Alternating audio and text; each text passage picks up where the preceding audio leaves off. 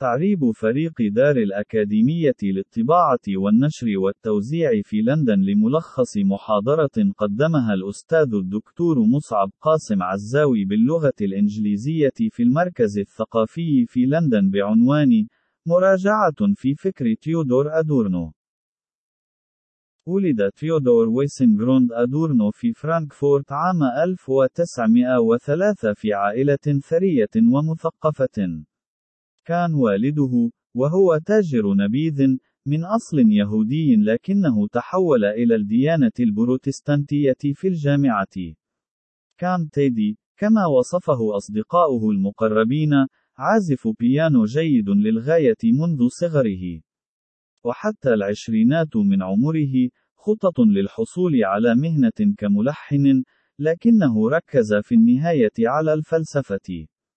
وفي عام 1934 منع لأسباب عرقية من التدريس في ألمانيا. لذلك انتقل إلى أوكسفورد، ثم إلى نيويورك، ثم لوس أنجلوس.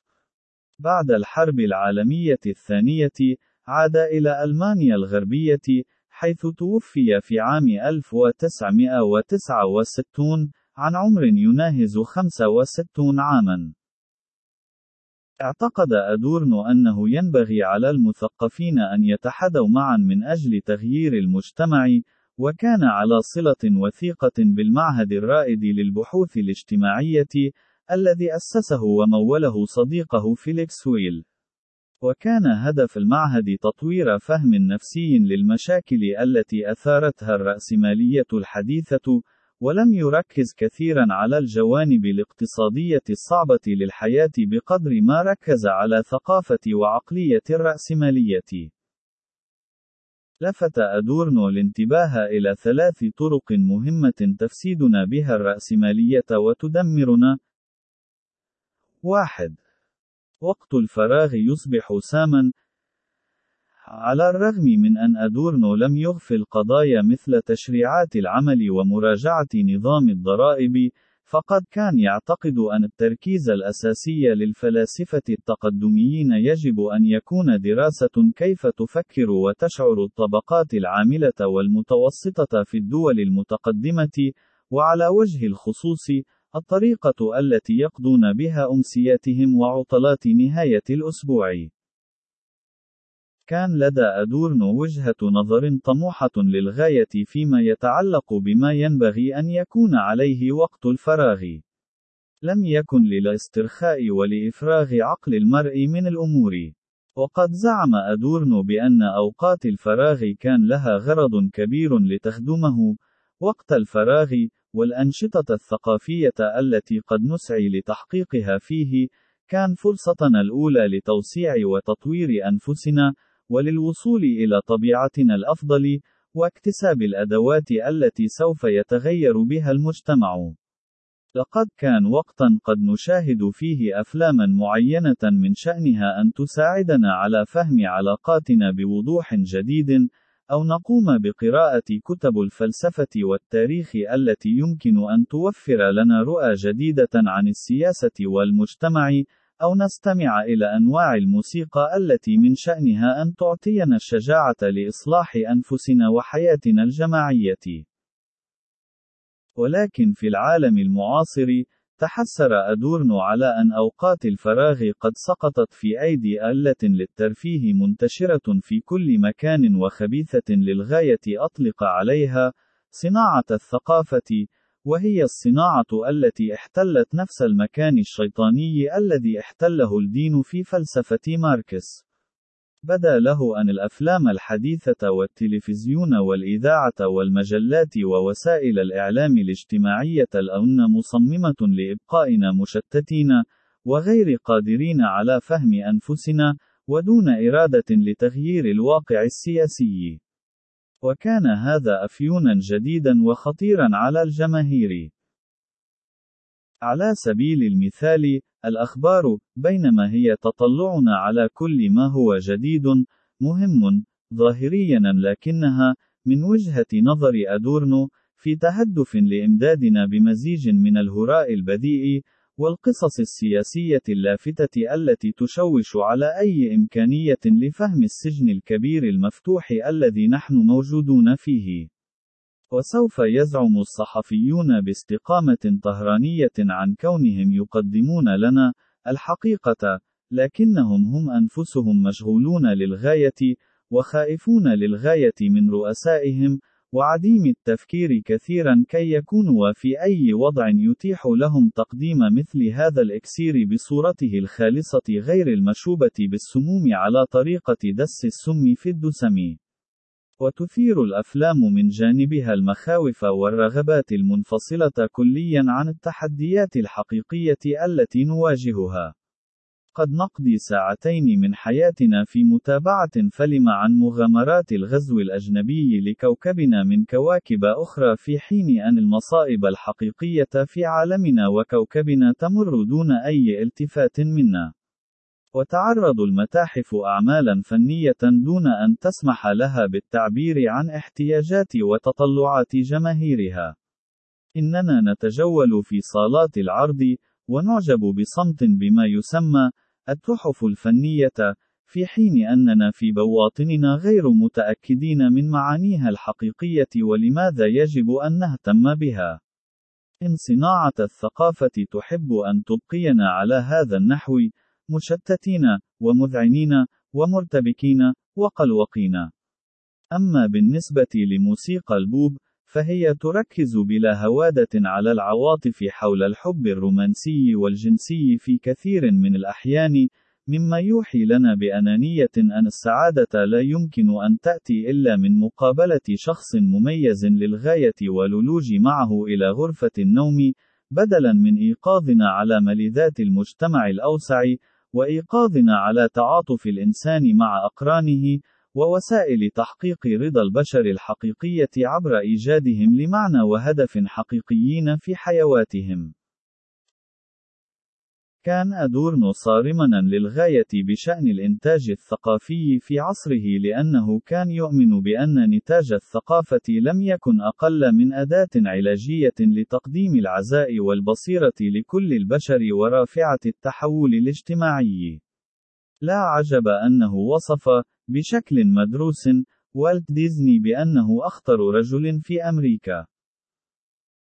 2. الرأسمالية لا تبيعنا الأشياء التي نحتاجها حقًا، بسبب المجموعة الضخمة من السلع الاستهلاكية المتاحة في الرأسمالية الحديثة، من الطبيعي أن نفترض أن كل شيء يمكن أن نرغب فيه لا بد يكون متاحًا. والمشكلة الوحيدة هي أننا لا نستطيع إيجاد ما نرغب به حقًا في لج الرأسمالية وسوقها الشاسعة. وأشار أدورنو إلى أن رغباتنا الحقيقية معماة ومسربلة بعناية منا من قبل الصناعة الرأسمالية، بحيث ينتهي بنا الأمر إلى نسيان ما نحن بحاجة إليه حقا ونستقر بدلا من ذلك على الرغبات التي تصنعها لنا الشركات دون أي اهتمام برفاهيتنا الحقيقية. وعلى الرغم من أننا نعتقد أننا نعيش في عالم مليء بالوفرة، إلا أن ما نحتاج إليه حقًا للنمو من قبيل الحنان والتفاهم والهدوء والبصيرة هي في نقص شديد بشكل مؤلم ولا مكان لها في عجلة الاقتصاد الرأسمالي. بدلًا من ذلك، تستغل أداة الرأسمالية الخاصة بالتلاعب الجماعي، الإعلان، شوقنا الحقيقي لتبيع لنا الأشياء التي ستجعلنا أكثر فقرًا ونفادا من الناحية النفسية على حد السواء. سوف يظهر الإعلان مجموعة من الأصدقاء يمشون على طول الشاطئ ويتحدثون بصداقة، أو عائلة تنزه وتضحك معًا بحرارة. إنه يفعل هذا لأنه يعرف أننا نتوق للمجتمع والترابط. لكن الاقتصاد الصناعي لا يستهدف مساعدتنا في الحصول على هذه الأشياء، إنه في الواقع يفضل أن نبقى وحيدين كجزر معزولة ومستهلكين. لذا في نهاية الإعلان، سيطلب منا شراء بضاعة ما قد لا نحتاجها فعليا في حيواتنا اليومية. 3. هناك الكثير من الفاشيين المبتدئين في كل مكان. كان أدورنو يكتب في فجر عصر الاستبيان النفسي. وكان هذا يستخدم على نطاق واسع في الولايات المتحدة حيث يقومون بقياس مواقف المستهلكين والسلوك التجاري. كان أدورنو مفتونا بالمفهوم الأساسي للاستبيان، وكرس نفسه، مع زملائه، لتصميم نوع مختلف تماما من الاستبيانات، ألا وهو استبيان مصمم على اكتشاف الفاشيين. طلب الاستبيان من المشاركين فيه تقييم مستوى موافقتهم على عبارات مثل الطاعة واحترام السلطة هما من أهم الفضائل التي يجب أن يتعلمها الأطفال. الشخص الذي لديه سلوكيات وعادات وتربية سيئة لا يكاد يتوقع أن يتماشى مع أشخاص محترمين. إذا كان الناس يتحدثون أقل ويعملون أكثر، فسيكون الجميع في وضع أفضل. عندما يعاني شخص ما من مشكلة أو قلق، فمن الأفضل له ألا يفكر في الأمر، بل أن ينشغل بأشياء أكثر مرحًا. بعد سلسلة من هذه التحقيقات، شعر أدورنو بالثقة في أنه قادر على اكتشاف الفاشيين في بواطنهم في الجيل الجديد. وبالنظر إلى الصدمات التي مرت بها ألمانيا بالتمام، فليس من المستغرب أن يعطي أدورنو استبيانه، وما أسماه، مقياس فوجيتا، مثل هذا الاهتمام. لكن الدرس الأكثر قابلية للتطبيق على نطاق واسع والذي يمكن استخلاصه من هذه التجربة يتعلق بالحاجة إلى تغيير السياسة ليس فقط من خلال التشريع والتنوير، ولكن أيضا من خلال علم العقل والعلاج العقلي. قبل وقت طويل من أن يكون شخص ما عنصريا أو فاشيا أو سلطويا، فمن المحتمل أن يعاني، كما قد أشار أدورنو بمهارة، من هشاشة وجدانية وعدم نضج عقلي، وإنها مهمة المجتمع ككل أن يتحسن في الكشف عن مظاهر النقص والضعف هذه والاستجابة لها. وبدلا من هذا يتم ترك المشكلات لتتفاقم لفترة طويلة بحيث لا توجد طريقة في النهاية للتعامل معها بخلاف القوة، التي تمارسها الشرطة أو الجيش. يجب أن نتعلم أن نفهم عقلية الجنون اليومي منذ اللحظات الأولى. أرسل أدورنو وفريقه مقياس فوجيتا إلى كل مدرسة في ألمانيا الغربية. لم يكن العلاج المعرفي والعلاج العقلي ترفا برأيه. بالنسبة لأدورنو، العلاج المعرفي والعقلي يجب أن يأخذ مكانه في طليعة التحول الاجتماعي التدريجي. الخلاصة أدرك أدورنو، بشكل غير عادي، أن العقبات الرئيسية أمام التقدم الاجتماعي هي عقبات ثقافية وإدراكية وعقلية ونفسية ووجدانية، وليست سياسية واقتصادية فحسب. في الحقيقة، لدينا بالفعل المال والموارد والوقت والمهارات اللازمة للتأكد من أن جميع البشر ينامون في منزل مريح، وأن يتوقفوا عن تدمير الكوكب، وأن يحصلوا على لقمة عيش كريمة، وأن يشعروا بدعم المجتمع. والسبب الذي يجعلنا نستمر في المعاناة وإيذاء بعضنا البعض هو أولاً وقبل كل شيء لأن عقولنا مريضة. هذا هو الاستفزاز المستمر الذي يقدمه عمل تيودور أدورنو الساحر والغاضب بهدوء.